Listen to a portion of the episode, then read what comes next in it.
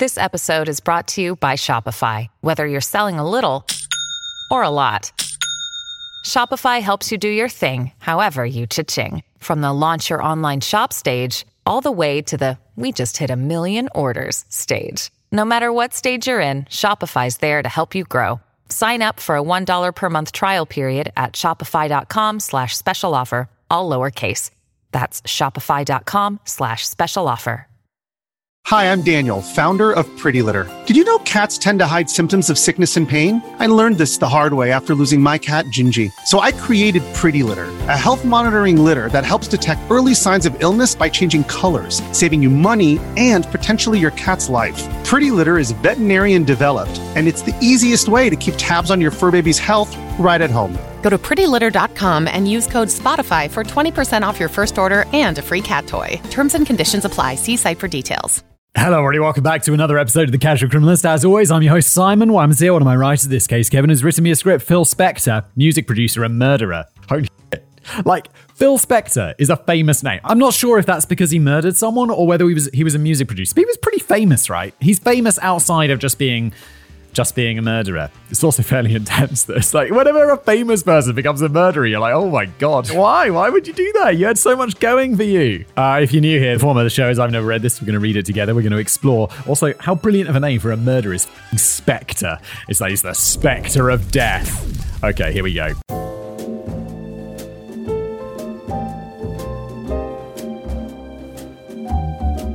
There's a lot of discussion revolving around the link between narcissism and self esteem, since narcissists are generally defined as being arrogant, entitled, and having an inflated sense of self importance. On the surface, it would seem that these individuals would have higher st- self esteem. However, the link between most forms of narcissism and high self esteem is fairly small. Yeah, I understand that. I'm a bit narcissistic, for sure. But also, I don't know. I just guess I've got a little bit of narcissism and I've got a little bit of self esteem. That sounds fine. People with a stable sense of high self esteem know in their very core how awesome they are. While there is a chance that it manifests itself through narcissism, it's more than likely just to improve their interactions with other people, especially in a work setting. Really? So high self esteem is more likely to improve your Oh, I suppose so. If you think you're good at stuff, then you go around being like, I'm good at stuff. And people are like, let's trust that guy. These people tend to handle negative feedback and constructive criticism well because deep down they know they're awesome. They just made a mistake or did something that could be improved upon. Tell you what, YouTube's good at developing this because you're like, at first you see the neg- like a negative comment, you're like, oh no, oh no, one person on the internet thinks I'm. Sh-. And then what you do is you, as you make more stuff and you become more popular, you're like, oh my god, there's a lot of people who think I make you very quickly like, yeah, whatever. You know what? The vast majority, like you, you know, I always comfort myself because you just go into studio and you're like YouTube Studio. It's like the back end where you see all the analytics and stuff, and it's like 99% like ratio, baby. And it's like that's good. Like if 99% of people like your, shit, I mean, that's still going to be like a thousand, uh, a one percent who don't. Which if you've done a video that's, um, let's say, got a million views, that's still going to be a thousand people who really didn't like it. A thousand people? Ten thousand people? Ten thousand people who really didn't like it. Oh my lord. But when it comes to fragile high self esteem, it's a completely different story. For these people, their sense of self worth is dependent on external validation and lying to themselves rather than being something more innate. They often come across as introverted, anxious, and insecure. These individuals seek constant validation and recognition, as any form of negative feedback risks damaging their illusions of themselves. Yeah, I know. I know. I know. I've known people like this. And it's not like it's not the most attractive quality. quality? Trait. It's not the most attractive trait. Unlike stable self esteem, fragile self esteem has a very high correlation with vulnerable narcissism. Vulnerable narcissists have the same feelings of superiority to others, but they're extremely self conscious and hypersensitive to rejection. Though normally not as violently dangerous as malignant narcissists, vulnerable narcissists tend to be extremely controlling perfectionists. They have high levels of aggressive and abusive behaviors and can be extremely manipulative to achieve their goals of perfection. They feel they need to be because if anything they do is perceived as less than perfect, it risks shattering their fragile psyche and send them spiraling into depression. Oh my god. it's just schooling me on narcissism. I was like, yeah, narcissism. People who think they're awesome. Turns out it's extremely complicated. Which I mean it always is. Like the human brain's very like very complex. It's always like, yeah, I think I know what's going on with myself and my brain. It's like, you got no idea, fact boy. You got no idea. On a day to day basis, is the sort of personality that would make a celebrity yell, Don't you know who I am? at the faintest perceived slight in order to immediately be placated with praise and approval to quickly repair the damage to their ego. But isn't the risk that the person's like, no, I don't know who you are. Stop it. That's really uncomfortable. And then that would be even more damaging to your ego. Like, I'd never, ever, even if I was Tom Cruise, you'd never do that because you'd be like, well, one, it makes you look like an absolute tosser. And two, what if they're like, I don't know who you are. I've never seen any of your movies, Tom.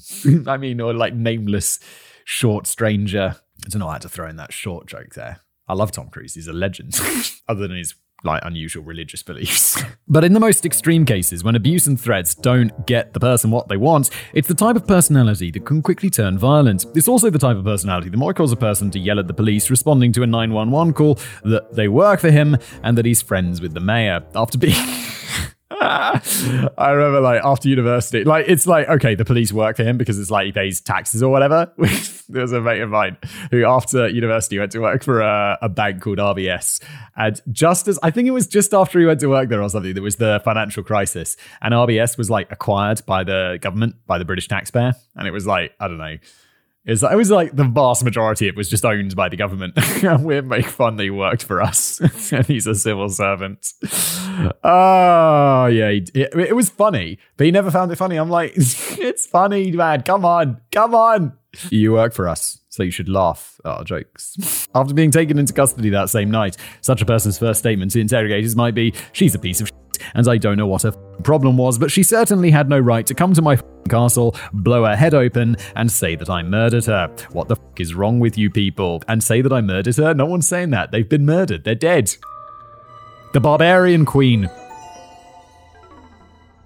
Lana Clarkson was born on April the 5th, 1962 in Long Beach, California, before her family moved to Sonoma County in Northern California. I know we don't say this much on this channel, but Lana had a happy normal childhood. She even got her own house for her 10th birthday. Oh, horse. Sorry, horse. so she got a house for her 10th birthday? Holy sh- she got a horse for her 10th birthday, which she loved riding, which is still kind of, that that's still impressive. Like, I'm not buying my, I don't want my kids to become horsey kids. Like, I know, I've known some like horsey people and they're like really into horses. And for me, as the parent, I'm like, well, one, it's dangerous. Like riding horses is dangerous. And second, I find it very boring. Like, I, I'm not even into horses racing, let alone the other like dressage and shit and horse jumping. I'm like, I cannot imagine anything more tedious. And if my kid's into that, then it's the sort of stuff you have to go to on the weekend where there's smelly horses.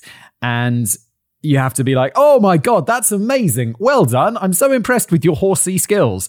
And if in like 20 years my kid listens to this and it turns out they did, did grow up to be like a horsey person, they're going to be like, Dad, were you faking it for all of those years about how much you loved my horsey ways? And I'll be like, yes, my dear, I was faking it this whole time because horses are boring. And she'd be like, yeah, but what about Sprinkles? He's not boring. And I'd be like, he is boring. He's very boring. Horses are boring. I'm sorry. Wow, that was a tangent, wasn't it? Just about horses. I was like, no, I'm not buying my kids horses. I've even encouraged my wife, don't get them into horsey shit. And she likes horses. So I'm like, no, no horse riding. But part of a normal childhood for kids in California is dreaming of becoming a famous entertainer. That was a. I, I. I, I used to. This was like my dream as a kid. Now look at me. That's a pretty normal dream, regardless of where people are from, yes. But it seems much more realistic when you're living in the same place that a lot of famous celebrities live and work. I bet it is. For me, I was like, that is never going to happen. What are the odds of that? So then I went on to have like, okay, I should just do a serious career. Like I should, I, I went to university to study business and then I studied law and you're like, yeah, yeah, yeah, you know, this kind of stuff. And now I do what I actually wanted to do, which is crazy to me. It's brilliant. It's brilliant. But I bet if you if you do grow up in places like this, you just see celebrities around and about, and you're like, yeah, of course, it's a normal career path. Everyone can do this. And so for me, it's like I didn't know anyone famous, not at all. I don't think I've only met famous people since becoming like a YouTuber, and they've all just been other YouTubers. Have I met anyone famous who's not a YouTuber? I genuinely don't think so. I don't think so. I really don't think so. Hmm. Fun. The family moved back to Los Angeles County when Lana was 16 and she began to actively pursue a career in the entertainment industry. She landed her first role in 1982 in the film Fast Times at Ridgemont High. I've heard of that, I've not seen it, but I've heard of it, as Mrs. Vargas, a role that allegedly wasn't in the script. According to the story, Lana was just hired to play an extra for the prom scene in the movie. She was 18 at the time of filming, so that certainly makes sense. Vincent Schiavelli decided before they started filming the scene that it would be funny to do the ugly guy with a hot wife trope and selected Lana from a lineup of extras to be introduced as his beautiful younger wife wife. It was a very minor part, and she didn't even have any lines, but since she was no longer hidden in the background, it was enough to get her noticed. This brief appearance was enough to get the beautiful six foot tall Lana a number of appearances on some of the most popular television shows of the 1980s, like Three's Company, The Jeffersons, Who's the Boss, and Night Court. I've only heard of Three's Company from those. Uh, never seen it, of course, never seen any of them. She never played a recurring character on any of these shows, but she began developing a loyal fan base. After that brief appearance in Fast Times, her modeling career began to take off as well. Despite never working for any major designers, Lana's work as a high fashion model took her all around the world, including Japan, Argentina, and numerous countries throughout Europe. She spent so much time traveling that she even wound up learning to speak Italian and Spanish. But as wonderful an opportunity as it was, modeling wasn't her passion. She didn't want to just be a pretty face, she wanted to be a legitimate actress. She appeared as an extra in Scarface, dancing behind Michelle Pfeiffer at the Babylon Club. It had been another major film, but it was another non speaking role. Unfortunately, just a few months before Scarface came out, the movie with Lana's first starring role hit theatres. Why is that unfortunate? I only say unfortunately because of who was behind the movie. Lana was about to learn the hard way that two of the scariest words an aspiring actress could ever hear were Roger Corman. I know Roger Corman. I mean, obviously not personally. I've read his uh, autobiography is brilliant. Roger Corman had a fascinating career. What's wrong with Roger Corman? I think I have his book on my table. It's one of my, I've read it twice. When it came to men in Hollywood, especially back in the 50s and 60s, working with Corman was a great thing. He's credited with having a huge role in launching the careers of big names like Jack Nicholson, Robert De Niro, Charles Bronson, Martin Scorsese, Francis Ford Coppola, and James Cameron. But as for women, there was, uh, well, Sandra Bullock's career seems to have survived her encounter with Corman. Wait, what did Corman do? By the 1980s, Corman was known as the king of the B movies, and I would conservatively estimate he was directing 40 movies each week. It wasn't quite that many. But Corman was like, he's he went to Hollywood and he was just a business genius. Like he was it all of the stuff he did, he was like he didn't want to be like an A movie director. He wanted to direct B movies and he'd direct tons of them. And then some of them would do really well, and most of them would just not do well at all. But because he did some that were really successful, he ended up being a super successful uh, director or producer or whatever he was. Producer.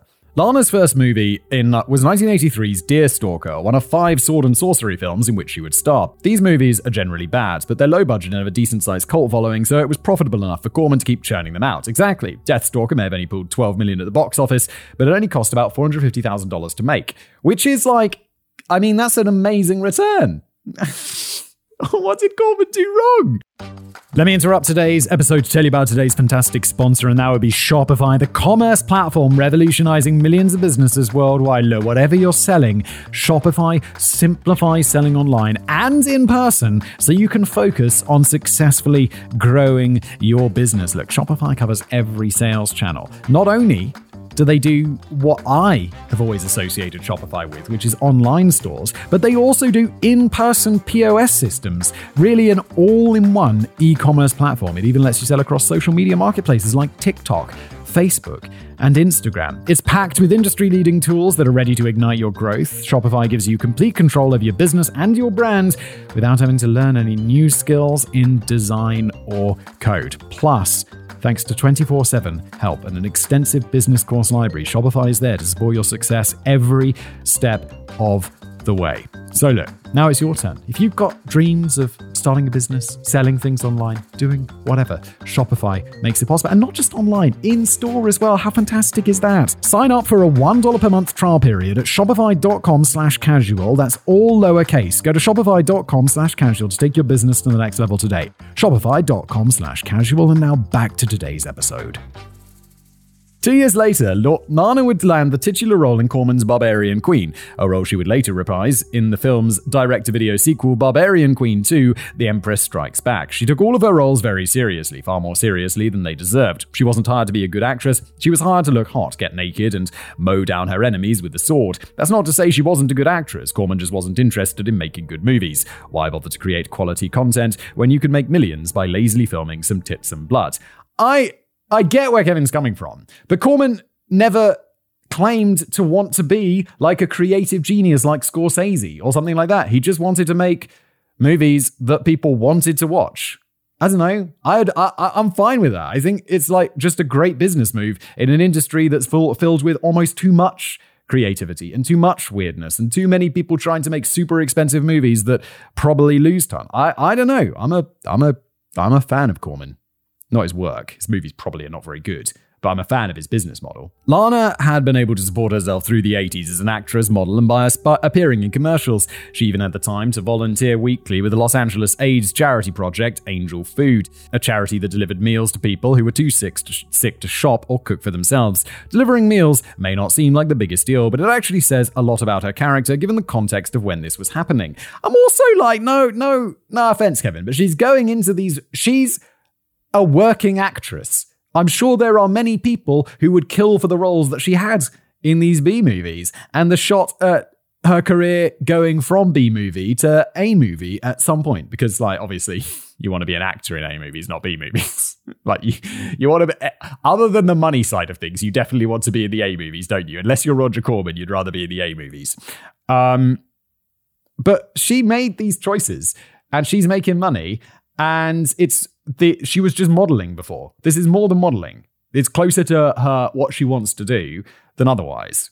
And it's like, oh, boo hoo, she didn't get to be an A list actress. Yeah, like the rest of us. You're supposed to say actor, aren't you, these days? You can't say actress, which is weird. Because I'm like, I don't know. Is that it's not derogatory, is it? This was at a time when the general public was so terrified of AIDS and misinformed about it that people thought you could catch the disease by standing too close to someone. It was a time period when the town I grew up in thought it was completely appropriate to have a giant banner in the center of town to inform us of our town's current AIDS population. Holy shit, dude, really? A banner that nobody seemed to take issue with because it stayed up there for years. Your average person at the time would simply not have been comfortable with going door to door to visit AIDS patients. Oh, and if you're wondering, the number was 14. what the that should be so private. Anyway, when Lana hit her 30s, her acting career started to slow down. She got the occasional role, but they were becoming fewer and further farther in between. Working with Corman had a huge negative impact on her ability to land acting gigs, leaving her viewed as the hot naked chick from a bunch of B movies rather than a serious actress, despite how she how seriously she had taken her work. I'm sorry, but the alternative to that is not A-list acting. It's not acting at all and just being a model. Kevin seems to frame this like, oh yeah, no, because she acted in B movies, that destroyed her career. Um, what's it's not obvious that she would have been an A-list actress if she hadn't done that, in my opinion. She'd probably just end up being a model and then her career would slow down in her 30s anyway, because yeah, Okay. But as I said, these films did have a sizable cult following. At first, Lana resented these fans because they short thought they were laughing at her and her performance. I suspect that's a really common reaction from stars of B movies, especially if they didn't understand going in that that's the kind of film they were making. She quickly realized that they weren't laughing at her, but rather at the movies and the genre as a whole. Those movies could have had the greatest cast in the world, but they would still be poorly written garbage produced for as little money as possible. After having this realization, Lana began frequenting the growing comic book convention scene where she would sign autographs for her fans. She was known for being being extremely friendly, and she would always stay as long as it took to make sure that everyone who wanted to say hi and get an autograph from her had the chance to do so instead of just abandoning the line of people at whatever time her scheduled appearance ended. She also created her own website to sell autographed photographs and DVDs as a further way to supplement her income and interact with her fans on the site's message board. Oh my god, we just jumped forward in time. For some reason, I was all thought this is going on in the 80s, and that's like DVDs and internet. But through all of this, she hadn't given up on her dream of entertaining people and being a star. I kept saying that she wanted to be a serious actress, and she did want to be taken seriously as one, but her real dream was to be a comedic actress. Most of her television appearances have been in comedy, so she had the opportunity to show off at least a little of her comedic talent, but Lana was mainly being cast cast as eye candy. With her 40s rapidly approaching and her final acting credit being in 2001, she decided she was going to take a different route to entertain people stand up comedy. Good, take it into your own hands. Lana began developing a stand up set, but with her acting role seemingly gone for now, she needed another source of income. While she did still have convention appearances and her website, it just wasn't enough to make ends meet. In January 2003, she got a job as a hostess at the House of Blues in West Hollywood to keep herself afloat. Celebrities visited there all the time, so it could also potentially give her the chance to make important connections and help her in a new career of comedy. Though her job was just as a hostess, Lana's co workers also jokingly referred to her as the bouncer, since she was already six feet tall before putting her heels on for work. During her second month on the job, she realized she was actually going to have to perform her duties as bouncer. Upon seeing a diminutive, elderly looking character with long curly hair, wearing sunglasses, and leading a younger female companion towards the VIP area, Lana stepped in their way to stop them. Towering nearly a foot above the intruder, she said something to the effect of, Mom, you're not allowed to come in here. This section is for VIPs only. The man looked up at her and yelled, Do you know who the fuck I am? She was quickly informed by a co worker that that man was Phil Spector. Oh, yes, this video is about Phil Spector. it's like, I thought it was about this woman. I'm like, oh, yeah, no, it's about Phil Spector murdering. Oh, God, is he going to murder her? Oh, no. I don't know how I didn't realize that until now. And he was indeed a very important person who needed to be taken good care of. Lana was extremely apologetic and waited on the couple diligently, comping food and making sure they had what they needed. The girl that had accompanied Phil was actually his second date of the evening, and at this point he was more than a few drinks in and allegedly had taken some pills as well. Phil's date wound up leaving, possibly because he was a completely insufferable bore and his attention turned entirely towards Lana. He kept asking her to stop working and have a drink with him, but she refused and continued doing her job. At around 2.30am, they'd finally finished closing for the night. Lana left the House of Blues and began walking towards her car to finally go home. She was approached on the street again by Phil, who continued to insist that she come back to his castle for a drink. Perhaps she decided that ingratiating herself to someone as important as Phil could help her jumpstart her career. She finally relented. Security footage from the House of Blues showed Phil's chauffeur escorting Lana into his car. These were the last images taken while she was still alive. I think I killed somebody.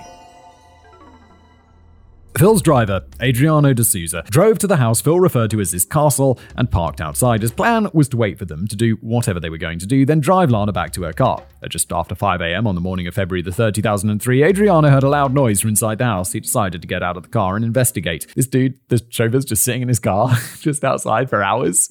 Or is he on call like 24 hours a day? Oh man. Or does he have like three chauffeurs rotating shifts? As Adriano approached the house, Phil opened the door. He was holding a gun in his hand, and there was blood splattered on the white jacket that he was wearing. From outside, Adriano could see Lana's legs, and when he moved to get a better view, he saw her slumped over in a chair, dead from a gunshot wound to the face. Oh my lord. What just happened. Phil told his driver, I think I killed somebody, before walking back inside and closing the door. Good lord, man, you are going to prison. I'm sorry, you're going to jail.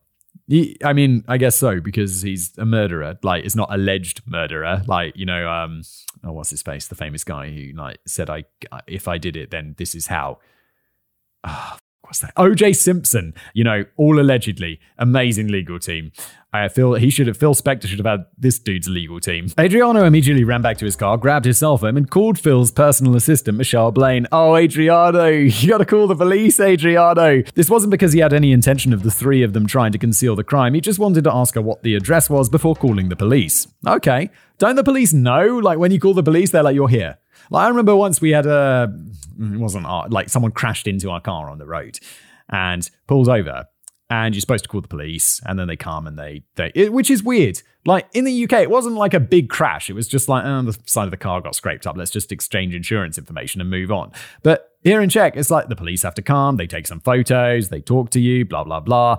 And then eh, it took like an hour. But my wife calls the police and she's like yeah we had an accident here and and they're like are you outside this number house and we just turn around and it's the number of the house. It's like, good lord, that was precise and quick. It may seem strange for Phil's personal driver to not know his address. Oh, yeah, right?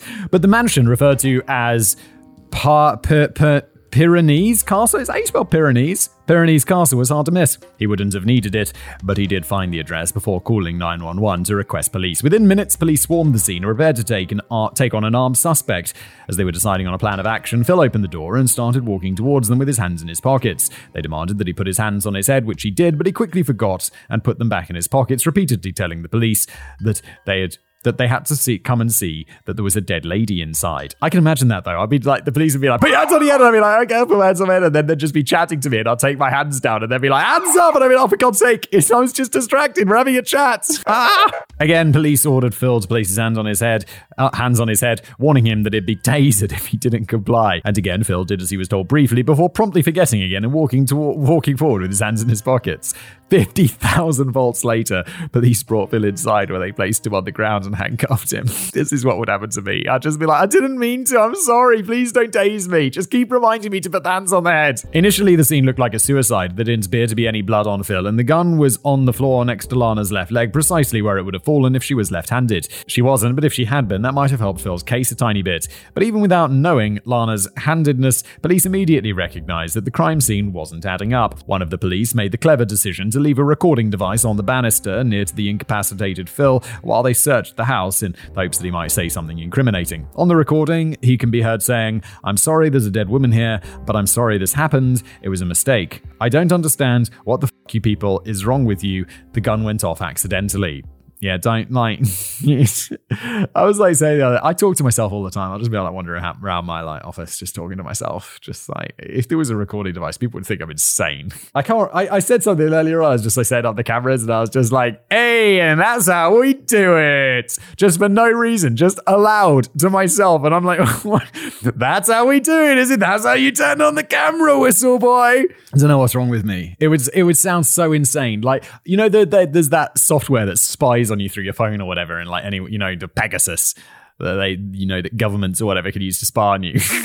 like, I'm not a terrorist. Like, shit, I don't think there's anyone. Uh, but maybe. I don't know. Whatever. Whoever's listening to that is going to think I'm absolutely mental. That's not exactly a murder confession, but Phil's own words would certainly undermine his legal defense that Lana had committed suicide. They also undermined his claim from earlier in the recording that he was neither drunk nor stupid, given his difficulty in putting together a sentence. But even without Phil's vaguely incoherent words, there was plenty of other evidence to point away from Lana's death being a suicide. To start with, why was was there only one phone call to 911. Adriano made a call, but Phil hadn't. You could argue that he was in a state of shock and was unable to make a phone call, but none of his behavior really supported that. It supported that he was drunk and stupid, but the only shock he seemed to have experienced came from the police taser. Next, why would Lana go to somebody else's house to commit suicide with their gun? That's a really weird thing to do, but let's just humor the idea for a moment. The gun used was a 38 Colt Cobra, snub nosed revolver, and there was an empty holster that fit the gun in a drawer about five feet away from where Lana was seated. When police arrived, that drawer was the only one in the entire house that was opened. How could she have possibly known that there was a gun in that drawer, and why would she even bother searching random drawers for a gun when there were multiple on the dis- on display on the walls? Spector's just got what multiple. America, what's going on? He's just got, what's that? That's my gun wall. What, what, what do you mean? It's just, it's where I keep my guns. They're on display. Are they loaded? Yes, they're all loaded. Okay. There's also the location where the body was found. Adriano had been able to see Lana from outside the house because she was seated in a chair in the foyer. She also had a jacket on and her purse was hung over her shoulder after having been inside Phil's house for at least two hours. If Lana was in the foyer wearing a jacket and purse, then she was trying to leave. But maybe that's all a bit too circumstantial for you. I'd certainly argue that it's extremely suspicious and heavily points towards Phil's involvement in the shooting, but it's probably not enough to clear the bar of reasonable doubt. Luckily, there was plenty of other forensic evidence. The reason there wasn't any of Lana's blood on Phil when the police arrived is because he had since removed the white jacket he was wearing and left it in the master bedroom. That jacket definitely had blood on it, and further forensic analysis found blood inside Phil's pockets as well. There was also blood found on the banister and a doorknob, which had been left there by Phil's hands. Phil, this is the sloppiest faking a suicide ever. You're breaking all the rules. How have you not burned that jacket? So the police come around, it's like stinks of burning cloth. And it's like, what's that smell? Nothing. Nothing. Nothing. One place the police didn't see any blood was on the gun. There also weren't any fingerprints on it either, indicating that rather than call 911, Phil was doing a terrible job attempting to clean up the scene and destroy evidence. A bathroom near the foyer contained a cloth diaper covered in Lana's blood, which had been used to wipe down the gun and most likely to remove any visible blood from Phil's body. Phil.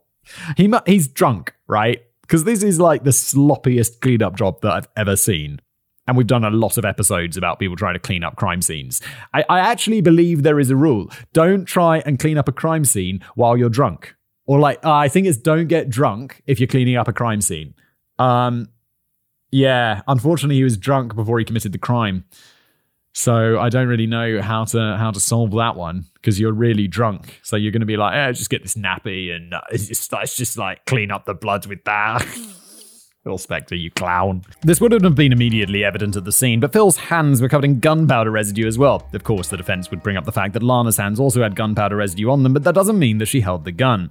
The gun had been fired while inside Lana's mouth, and the type of revolver used creates roughly a three foot cloud of gunpowder residue. If her hands had been on or above her lap when the bullet fired, they would have been generously dusted with residue, regardless of who pulled the trigger. On the other hand, if Phil was an unsuspecting witness to a suicide who claimed to not have been that close to Lana when it happened, the residue shouldn't have gotten on his hands at all. That evidence wouldn't be known until later. But it didn't matter. Between the suspicious circumstances, the blood on Phil's jacket, his shoddy attempt to clean up the crime scene, and his monologue that randomly switched between being belligerent and apologetic, the police had seen enough. Phil was arrested on the spot for the murder of Lana Clarkson and brought to the station, where he went on the insane rant from the beginning of the episode during his initial interrogation. To the general public, this seemed unthinkable. In the wake of the O.J. Simpson trial, it was impossible to believe that authorities would try to hold a celebrity living in California responsible for their crimes. But when it came to the people that actually knew Phil, there wasn't a whole lot of surprise. Most of his friends and acquaintances heard the news of his arrest for murder and thought, yeah, that makes sense. If you've got friends who you wouldn't be surprised if they got arrested for fucking murder, maybe you should reevaluate that friendship because maybe you're the one that they will murder. Holy like, if I cannot imagine us, any friend of mine, I've previously discussed, I think it was on another channel, there was a mate of mine. one of our, one of like when we were at school together, and uh, one of our mates' dads was always like, "Yeah, yeah, no, I could imagine him going to prison one day." And it's like I don't see that as an impossibility. I mean, maybe less now because we're all adults, but it's like if anyone was like from that group of friends, it would be this dude. but it's also not for murder. It would be for something stupid. The day the arrest was made, the only person that seemed to speak out on his behalf was his ex wife, Ronnie Spector. Ronnie claimed that she was baffled, hadn't slept all night because she was in such shock over the news. She admitted that, sure, he was an abusive and controlling husband, and she had divorced him after six years because she knew she had to get away from him. She even admitted that he had pulled a gun on her in the first few months, months after they got married. But to actually pull the trigger, that didn't sound like Phil to her. yeah, the abusive husband, he pulled a gun on you. Yeah, he'd never pull the trigger, though, would he? That would be crazy. I mean, everyone has a gun pulled on them by their husbands occasionally, right, Donny?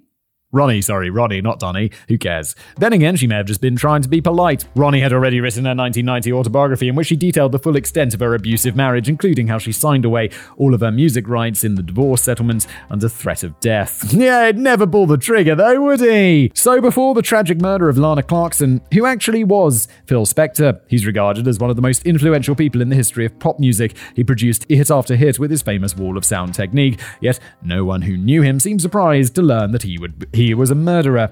So, what the hell happens in his life to lead up to this point? I'm going to guess he's a massive bell end. Like, just he's a total. Because if someone's like, if you're like, oh yeah, he could murder someone, they're going to be a dickhead, aren't they? To know him is to hate him. Harvey Philip Spector was born on December the 26th, 1939 in the Bronx. He hated his first name, so he went by Phil instead. Phil faced a lot of abuse as a child. Some verbal abuse came from his mother, but most came from his classmates. He was a tiny child with big protruding ears that would have made him an easy target for bullies. Being an asthmatic diabetic didn't help his cause either, nor did the fact that his family was poor. According to Phil, his classmates were all middle to upper class, so being poor just gave them one more reason to pick on him. Things only got harder for Phil when he was nine years old and he saw his father commit suicide suicide to escape his crippling debt.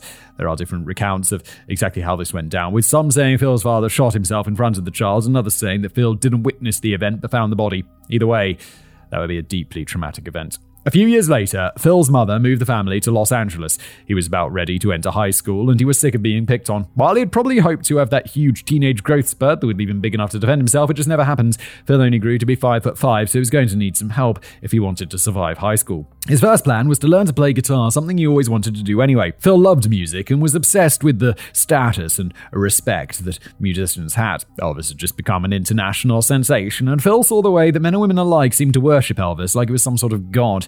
That's exactly what Phil wanted for himself, and he was determined to make it happen. What do you want, Phil? I want to be worshipped like a god. Oh my god, that's alarming. But he wasn't famous yet, though he had become friends with other aspiring musicians. As far as everyone else was concerned, he went from just being an unlikable little to an unlikable little with a guitar. That wasn't going to prevent him from being bullied, so he was going to need protection. Luckily for him, high school sports teams tend to have GPA requirements, requirements that many of the football players weren't able to meet on their own. Phil taught the football players how to get A's in certain classes, presumably by cheating, and in exchange, they'd act as his bodyguards. Not only did having bodyguards keep him safe, it gave Phil his much needed sense of control and superiority. These were the same people that used to torment him, but now they answered to him. It's kind of genius, isn't it? Uh, this is like Phil seems like a bit of a dickhead, but you're like he's that's that's a big brain business move, isn't it? It's like that guy's gonna he's gonna he's gonna do something. Phil formed a band, the Teddy Bears, with some of his classmates, and following their graduation from high school, they auditioned for Era Records. Era signed them to record two to three singles, and if the songs did well, they get a larger deal. During this time, Phil was also mentored in sound production by Stan Ross, and he was a quick study. It didn't take long before he felt he could control the production of a song from start to finish. The Teddy Bears' first single, Don't You Worry My Little Pet, didn't make any waves. This was the first song they recorded for their audition with Era, and while it didn't make them famous, it had gotten them valuable studio time. It was their second recording session that the Teddy Bears recorded the song To Know Him Is to Love Him. Phil had written their first single as well, but he was particularly obsessed with this song. The title came from the epitaph on his father's tombstone, and he was determined to make the recording perfect. By this point, he had veritable months of experience as apprentice producer, so he took complete control over the production of the single. Two months after the single was released, it still hadn't been played once on the radio. Then it was suddenly on every radio. To Know Him Is to Love Him became an international hit, spending three weeks on the Billboard charts in America and hitting number two in the UK. Oh my god, this is a giant hit then. He attributed the song's success to the fact that he had controlled every aspect of its creation, including writing it, performing it, and producing it. I want to be worshipped like a god. It's why is this song so good? Because I made it, of course. and I guess there were a couple of other musicians involved, including the lead singer, but they weren't important. This was Phil's show, and he was the sole reason they'd sold over 2 million albums. That's double platinum, right? God damn. Era signed the band to record the 1959 album, The Teddy Bears Sing, but now they had a pop sensation on their hands and they weren't screwing around anymore. The original singles only cost Era $75 in studio time, so they weren't overly concerned if Phil wanted to take the reins on producing one of the signals, singles. But now there was real money to be made, it was time for this punk ass kid to get out of the way and let industry professionals do their job producing the album. Now, you'd think that this would have crushed Phil's ego, but it wound up doing the complete opposite. I'm sure he'd be pissed off at first, but when everything else the Teddy Bears recorded failed to chart, it just vindicated Phil's beliefs. And arguably quite fairly. He was the best and most capable person in the music industry, and the only reason their new songs weren't selling is because Era hadn't let him produce them. The band was dropped by Era after failing to chart again, and Phil briefly formed another band that didn't go anywhere either, but he wasn't really interested in performing anymore. His true calling was as a producer, and he knew that he was going to revolutionize the industry, and it seems like he actually goes on to do that, doesn't he? He's like, his narcissism was correct in this case. Phil had met a pro- promoter named Lester Sills when he was still in the Teddy Bears, and Lester hooked him up with an apprenticeship in New York, working for the songwriting and production duo Jerry Leiber and Mike Stoller. He co wrote some songs and did session work as well, playing the guitar solo in the hit song On Broadway. By 1961, Phil was ready to set out on his own, so he and Lester Sills co founded the record label Philles Records, a portmanteau of their first names. After courting multiple artists, they signed their first group in late 1961, the Crystals. The Crystals had multiple hits, reaching as high as number 10 on the Billboard Top 100, but they weren't quite able to make it to number 1. Yeah, but hits as high as number 10 on the top 100 is still bloody high. That's still unbelievably successful compared to most bands which never do anything. The following year, Lester left Philles Records and Phil took a job as a producer at Liberty Records. If you think that sounds like a giant conflict of interest, um wait, why why would it be? Because Lester left Philles Records and Phil took a job as a producer at Liberty Records. Well, didn't they just go their separate ways? What am I missing? But you'd be absolutely right. In his brief time at Liberty, Phil heard the song He's a Rebel written by Gene Pitney and recorded by Vikki Carr. Simon, I know you haven't recognized a single name you've said so far for the past 20 minutes other than Elvis, but I promise you they were all extremely famous. Yeah, I have no idea who these people are. Anyway, Phil rushed back to his studio and had Darlene Love and the Blossoms record a cover of He's a Rebel to be le- released before Vikki Carr's version. Oh, oh, okay, I'm sorry. He's got his own production company and then he's going to work at another production company and he's stealing their song. Uh oh, that sounds illegal. Not just like a conflict of interest, that sounds illegal. The song was attributed to the Crystals because that's just the way the Blossoms were treated, and it quickly rose to number one. It would be his second of many top hits, but 1963 is the year things really took off when he reproduced Bob B. Soxx and the Blue Jeans cover of Zippity Doodah, the famous track from Disney's infamous Song of the South. Yeah, no, I remember that Zippity Doodah song. That was mega famous when I was a kid. And then as an adult, I found out this from a racist movie.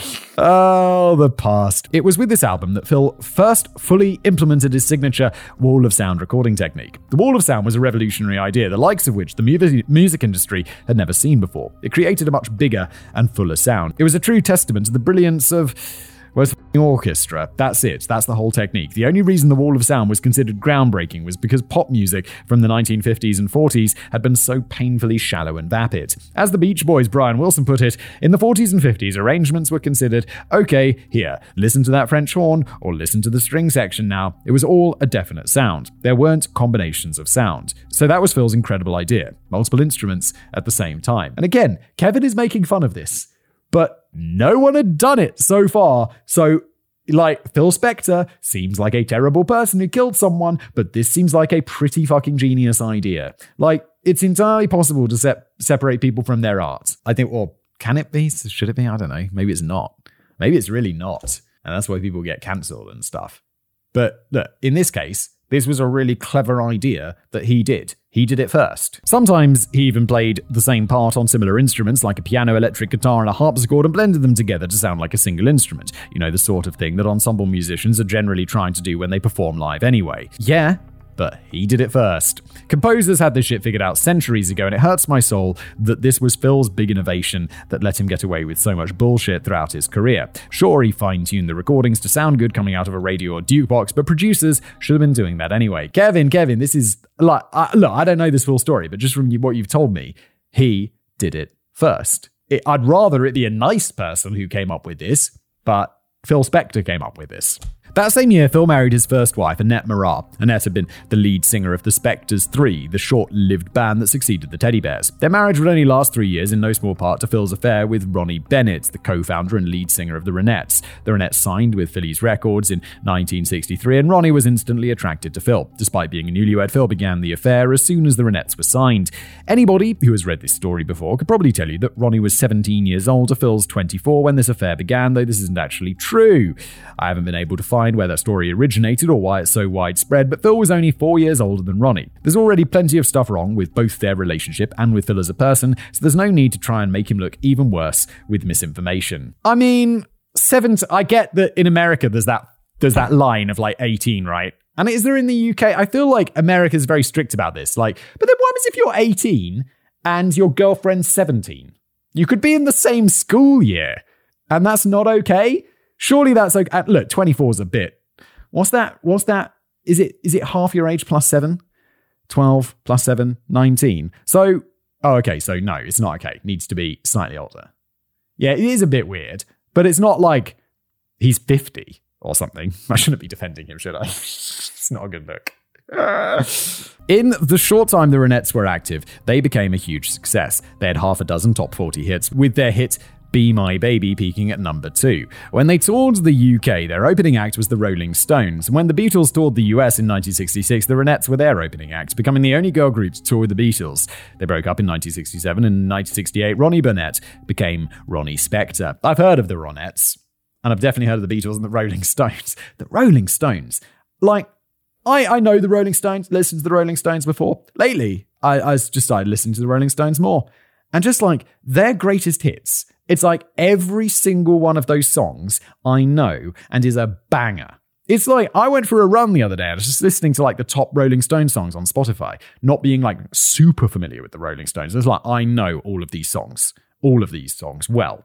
They're all good. And first year or so, they were happily married. There was one time Phil pulled a gun on her, but Phil was already known for pulling guns on people. The two adopted a child together, and at first it seemed like they were going to be the perfect celebrity couple, but after the honeymoon phase was over, things got real bad real fast. Ah, yes, the honeymoon phase where he pulled the gun on her once. Ronnie was very literally a prisoner in her own home. Phil erected a chain link fence around his mansion, which he then covered in barbed wire, and he purchased a number of guard dogs. He would steal and hide Ronnie's shoes so that she couldn't try and run away, and she was never allowed to leave the house. What the there were at least five servants on staff, so if she wanted anything, Phil would send them instead. The only time Ronnie was allowed to leave Phil's castle was once per month to buy feminine products, but if she took more than 20 minutes, he would send bodyguards to go and retrieve her. Oh, yes, and when she did leave the house, she had to have a life size dummy of Phil in the passenger seat. This is weird. Also, why do you get to why do you get to decide what she does, Phil? You douchebag. Hey, it's Kaley Cuoco for Priceline. Ready to go to your happy place for a happy price? Well, why didn't you say so? Just download the Priceline app right now and save up to 60% on hotels. So, whether it's Cousin Kevin's Kazoo concert in Kansas City, go Kevin, or Becky's Bachelorette Bash in Bermuda, you never have to miss a trip ever again. So, download the Priceline app today. Your savings are waiting. Go to your happy place for a happy price. Go to your happy price, Priceline. Eventually, Phil started to realize that his wife was unhappy and that she might eventually make a run for it with or without shoes. But Phil had an ace up his sleeve. Having grown up in the 40s and 50s, he knew that there was one surefire way to trap a woman in a loveless marriage. The couple returned to their mansion on Christmas Day 1969, though it's unclear where they'd been. Let's just say it was Christmas Mass. Anyway, as the car pulled in, Ronnie saw her Christmas present running in circles around the fountain. You know those car commercials where the sociopathic husband buys his wife a $60,000 SUV with a giant bow on it for Christmas as if that's a normal purchase for middle class people to make without discussing it with their spouse first. it's fucking true, isn't it? Just like those cars with the bow. It's like you bought, oh God, what's the payments on this? How much are we going to be up a month? Can we afford this? Are you insane? A new car? I, I've never bought a new car. Um, all my cars I bought slightly slightly used because I'm like I, I'm not I'm not the sucker who's gonna like get that car, but the first mile on it instantly lose like twenty percent of the value. Are you insane? People be like, oh well, don't you like the smell of a freshly used car, uh, of a new car? And I'm like, yeah, but not that much. And also, like, don't don't, they, don't you want to choose the interior color and stuff? And it's like, not that much, not that much. No, I'd rather get thirty percent more car to be honest. Like maybe I'll spend the same amount of money on a car, but I'll get a 30% better car that's just two years old. I don't know. Like, I'm not into new cars. Now imagine one of those commercials, but replace the new car with brand new twin sons. What the f? I assumed it was a dog. Dude, that was Ronnie's surprise Christmas present, and Phil's plan to keep her trapped in the house forever. That's up, Phil you douchebag. But he was still worried that she might have some reservations, perhaps springing a surprise double adoption on Ronnie may not have won her over in the way he hoped, so he devised a new plan. He had a large golden coffin with a glass lid installed in the basement. Whenever he was worried that Ronnie might try to run, he reminded her that if she tried to leave, he'd kill her and put her corpse on display inside the coffin for all of his guests. Phil, what the fuck is going on in your head? You're absolutely mad. In 1972, about four years into their marriage, Ronnie's mother came to visit. She was horrified with everything she saw and stayed up for three days and three nights planning an escape. It wasn't an amazing plan, but it was a plan. Ronnie broke a window and ran out without any of her belongings, not even her shoes. Also, despite her comments to the press following Phil's 2003 arrest during the divorce proceedings, she testified to the fact that he didn't only pull a gun on her once, he did it all the time, including after she escaped the house. Phil allegedly threatened to hire a hitman to kill her if she didn't sign over all of her future earnings from the records he produced, and he allegedly pulled a gun on her and threatened to kill her if she didn't give him custody custody of their children. Oh my God, Phil, you're mental. That wasn't just the kind of man Phil was in private either. He had acted like this all the time. Like I said, he was known for pulling guns on people, what they casually referred to as gunplay, as if that's a totally normal thing. They even claimed that he would color coordinate his guns to match his outfits. It was not only how he handled his personal life, but his professional life as well. Now, I'm not going to go over Phil's entire music career. He produced so many number one hits that it would take forever, and frankly, he's a piece of shit so I'd just rather not. But there are a couple of stories that I want to go over to highlight just how volatile his personality was and how well known that fact was to everyone who met him. Phil was notoriously difficult to work with, even in his early career. He was an obsessive, controlling perfectionist that was miserable to be around, and everybody knew it. You can even find lists online with things like the top five singers Phil Spector pulled a gun on. Seriously? Ah, Oh my God. How's this guy not in prison? But they couldn't argue with the results, so the top recording artists sought him out, even despite his reputation. One such group, and one that finally Simon's finally heard of, was the Beatles. After doing production work on John Lennon's solo in Instant Karma, Phil was brought to the UK to let turn Let It Be into an album. At this point, the Beatles were on the verge of breaking up, and Let It Be was just an abandoned pile of tapes recorded by four guys that didn't want to be there. But Lennon and George Harrison thought that Phil could turn it into something usable. He did. But first, he had to terrorize Lennon a bit. Phil reportedly chased Lennon through the studio halls with a gun. As a British person, Lennon must be like, What the? Where did he get a gun? At one point, he even allegedly pulled a gun at Lennon near point blank range and fired at the thermostat on the wall. The gun was almost right next to Lennon's ear, and after the shot was fired, he said something to the effect of, If you're going to kill me, that's fine, but if not, I'll need my hearing. That seems like a very British response to a very American action. It does, doesn't it? It doesn't really sound like Phil was the type of person that anyone would want to associate with. Yeah, it does. Yeah, it does, Kevin, because he's a douchebag, but he obviously gets mega results. So I'd be like, look, if there was some like Phil Spector of YouTube, I'd be like, hello, Phil. Tell me what I'm doing wrong, Phil.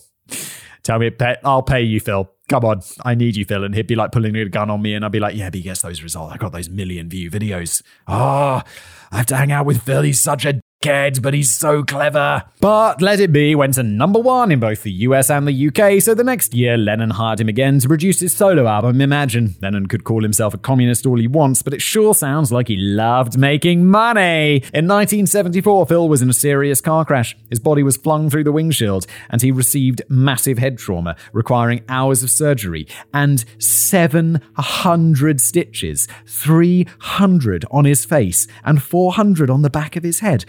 Now, I had six stitches. Five, six, four. I, I had a bunch of stitches on the back of my head. I cracked my head open when I was a kid. Um, kid, I was like 18, 19.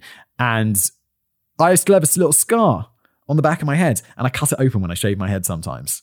And it's like, yeah, it's a little bit bumpy. And so it's like, ah, like this scar. His face must be covered in scars. Oh my lord. Phil had always been paranoid and reclusive, but following the accident, he withdrew from society even more. It's quite probable that the head injury had only made him more insane and unpredictable. One of the last albums he worked on was The Ramones' End of the Century, which was recorded at Phil's mansion. In interviews from the early 80s following the album's release, the Ramones were quite candid about what a hostile environment it was. They said that they were literally kept hostage at the mansion for days at a time, being threatened with a gun every time they tried to leave. The in studio experience was miserable for them as well. Johnny Ramone explained that they played the first chord of Rock and Roll High School, and Phil just listened to it in the studio for 12 hours. He also described having to repeat the part hundreds of times for hours on end, an experience he speculated must what must be what Chinese water torture is like. Yeah, but you're still like, yeah, but it's Phil Spector. He's going to listen to it for 12 hours. That's why he's Phil Spector. That's why he's so good. Yeah, it's like this guy's like unquestionably a musical genius. Like he's making these incredible albums. There was nothing rock or punk about the way that Phil wanted to intensely labor over every note, and the Ramones seemed to genuinely hate everything about the experience. Yeah, but you're like, he's gonna make us number one. He's gonna make us the Ramones, who I've heard of.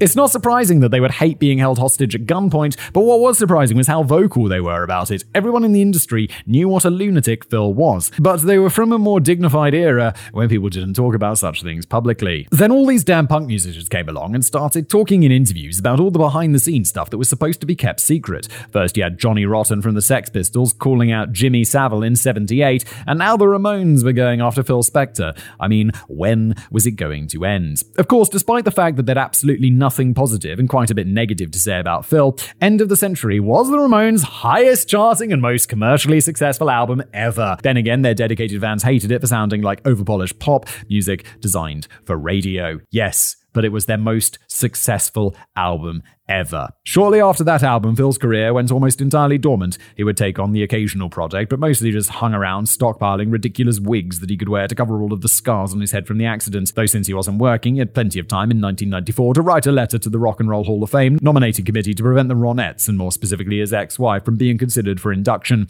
because he was not only a gun-wielding maniac, but he was apparently also a petty little bitch. And that brings us to 2003 and the events that took place following his visit to the House of Blues. The Trials.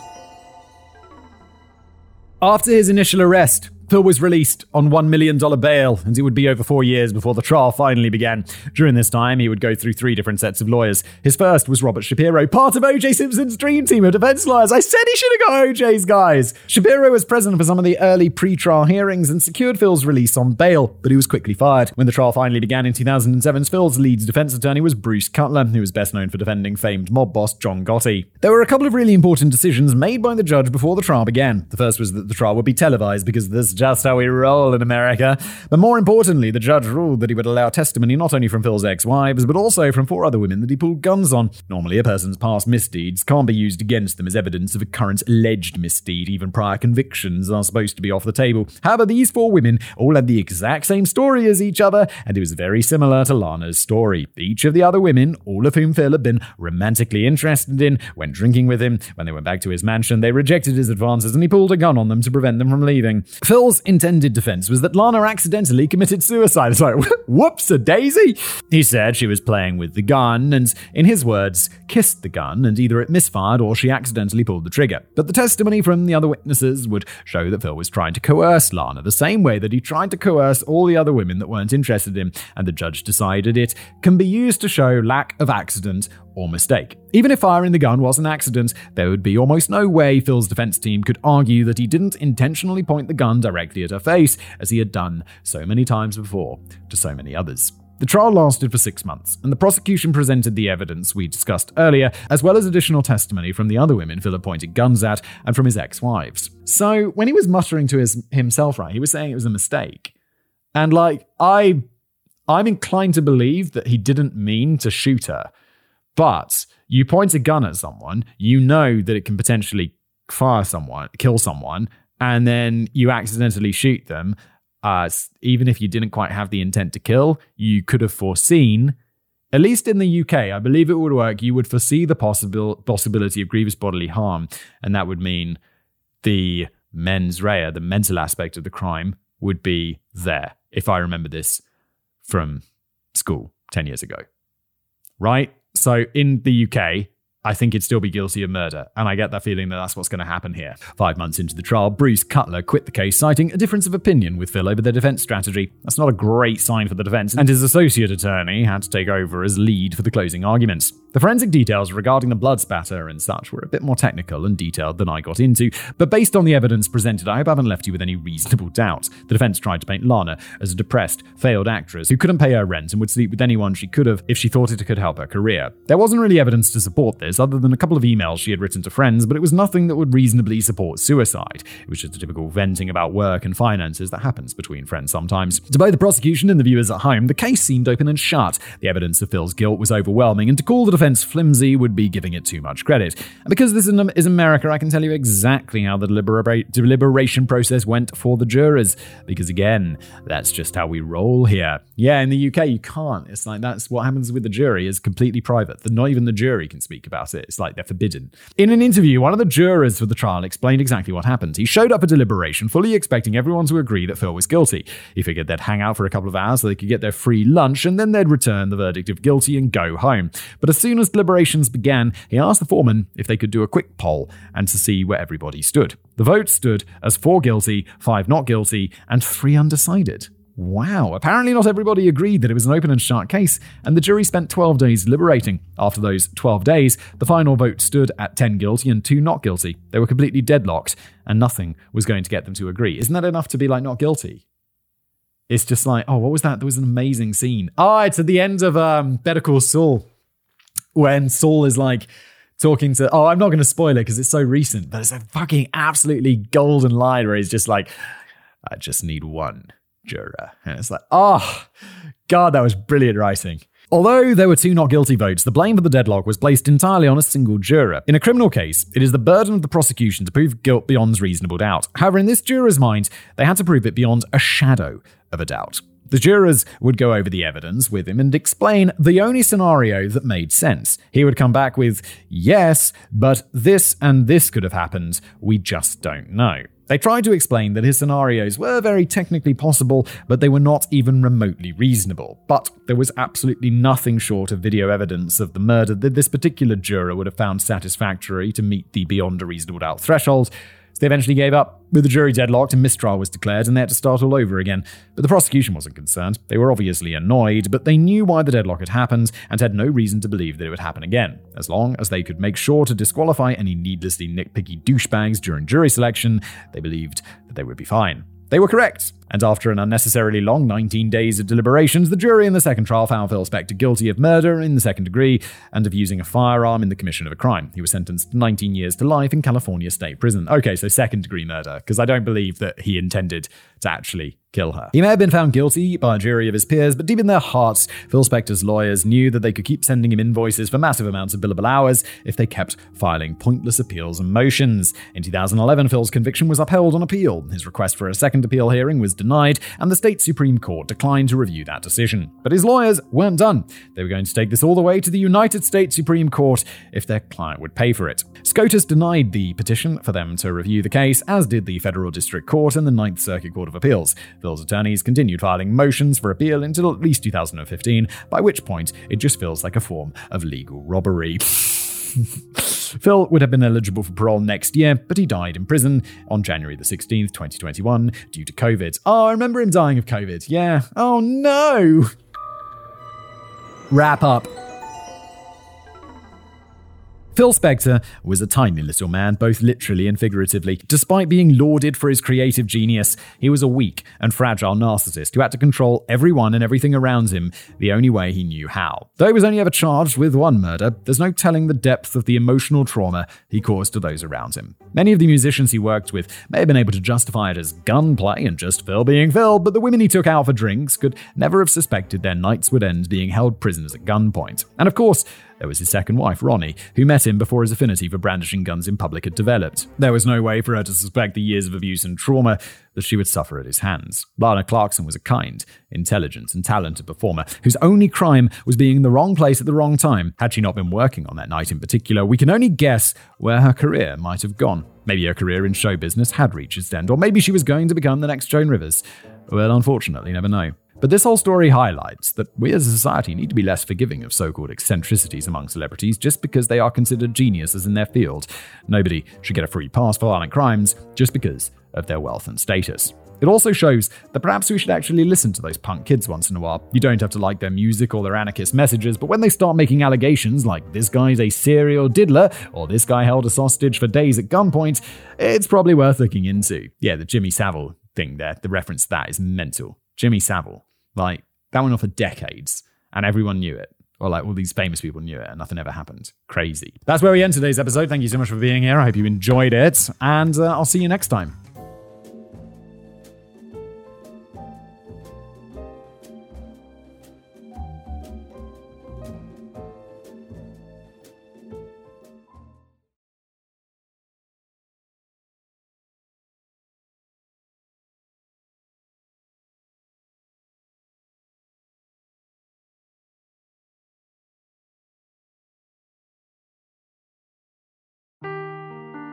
Seeking the truth never gets old. Introducing June's Journey, the free to play mobile game that will immerse you in a thrilling murder mystery. Join June Parker as she uncovers hidden objects and clues to solve her sister's death in a beautifully illustrated world set in the roaring 20s. With new chapters added every week, the excitement never ends. Download June's Journey now on your Android or iOS device or play on PC through Facebook Games.